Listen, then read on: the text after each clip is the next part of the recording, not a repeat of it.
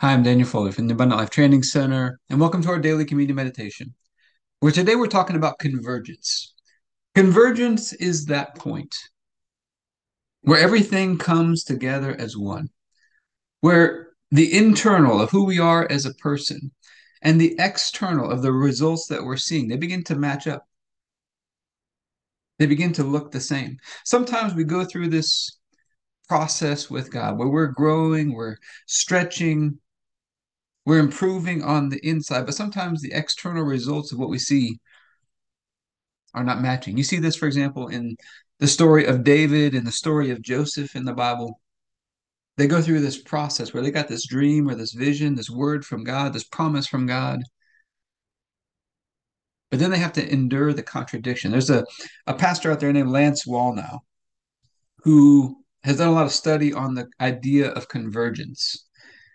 And he says very few people in life, even those in ministry, step into convergence where everything that you've been through in life, it all comes together as one and you truly step into the calling that God has for you. The inside and the, the internal and the external begin to line up. Everything begins to come into alignment together. It all begins to work as one. And he said the key that he learned after just a lot of research is to get to this place of convergence. It's all, often a process, and you have to endure the contradiction. The contradiction of when it seems like you're doing all the right things, but you're not seeing the breakthrough. You're not seeing the inside and the outside match up just yet. There's often some pressure, there's often some just adversities and trials and tests along the way. And there's a process because I think there's often some growth that has to happen on the inside, where eventually what, what God put on the inside of us. I think the reason for the process, the, the way it works is that what God put on the inside of us, it starts as a seed. Everything in the kingdom of heaven starts as a seed, but then it's got to grow. It's got to permeate from our spirit, through our mind, through our emotions, out into our physical body. And then it's got to work out into our finances, our relationships, our purpose, our time, everything that we do in life. It's got to permeate through all those areas. And it takes us some time, I think, for that process to happen. It takes some time for us to learn how to walk this out, to develop understanding of it, and to know how to walk in it. It takes some time for that develop to develop, I believe. We have to learn how to rest and trust in God. We got to learn to put off our old ways. We have to learn how to, to walk in the light in all circumstances, to be grateful in all circumstances, to walk in forgiveness and to walk in love consistently. And so we're going to take communion over this today. Asking God to help us to step into convergence where everything comes in together as one. But why do we take communion every day? Jesus says, as often as you do this, remember me. There's something so powerful about just taking a few moments to remember every day. The Apostle Paul says, every time we take communion, we're proclaiming the death of Jesus. And in the case of a will or an inheritance, nothing happens until you prove the death. So, in a way, communion is like an activation that sets in motion all the benefits of this new covenant. And as we take communion today, we're believing we're receiving this from God, that God's helping us to step into convergence. He's helping us to step into it. We're believing we're activating this and we're going to set it in motion today in our lives. This is the moment in time where we begin to set it in motion.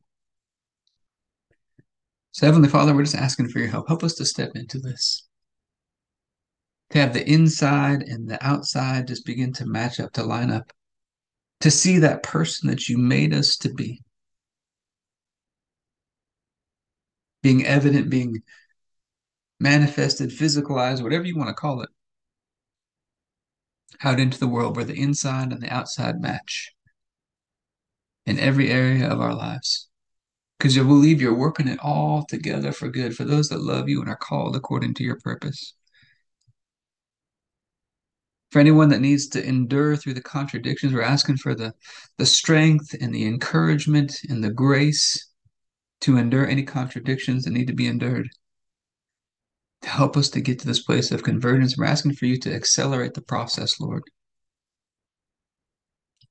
Have it be a gentle, beautiful process, a gift from above. Because I don't think we can step into this on our own. And we think of them the night Jesus was betrayed, he took the bread and said, This is my body, broken for you. Do this in remembrance of me. We'd all missed it. We'd all gone astray, and God laid upon Jesus the punishment that we deserved so that we could step into this plan that God has for our lives. We couldn't do it without Him. Think about convergence. The cross was the ultimate point. The cross and what ensued after that was the ultimate point. Changed the trajectory of all history. Everything came to a point right there. It was the turning point. So, Father, we thank you for this bread. That because of Jesus, we've been made right and holy and perfect in your sight. All through his one sacrifice. And you raised him up from the dead. You seated him at your right hand. And you raised us up together with him and made us one with him. And communion is a celebration of our union with him, being joined together with you again. So, Father, I thank you for this bread and ask you to bless it in Jesus' name. If you have your bread, you can take your bread.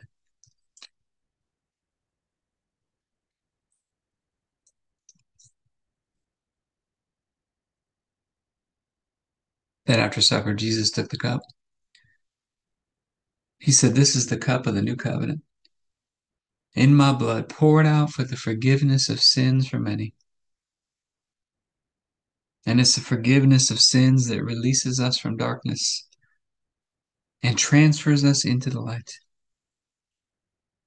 into the kingdom of Jesus. And He's a great King. His blood washes us and cleanses us, gives us a fresh start in life. We get to walk out this day today in a covenant relationship with God. So, Father, I thank you for this cup and ask you to bless it in Jesus' name. If you have a juice, you can take a juice.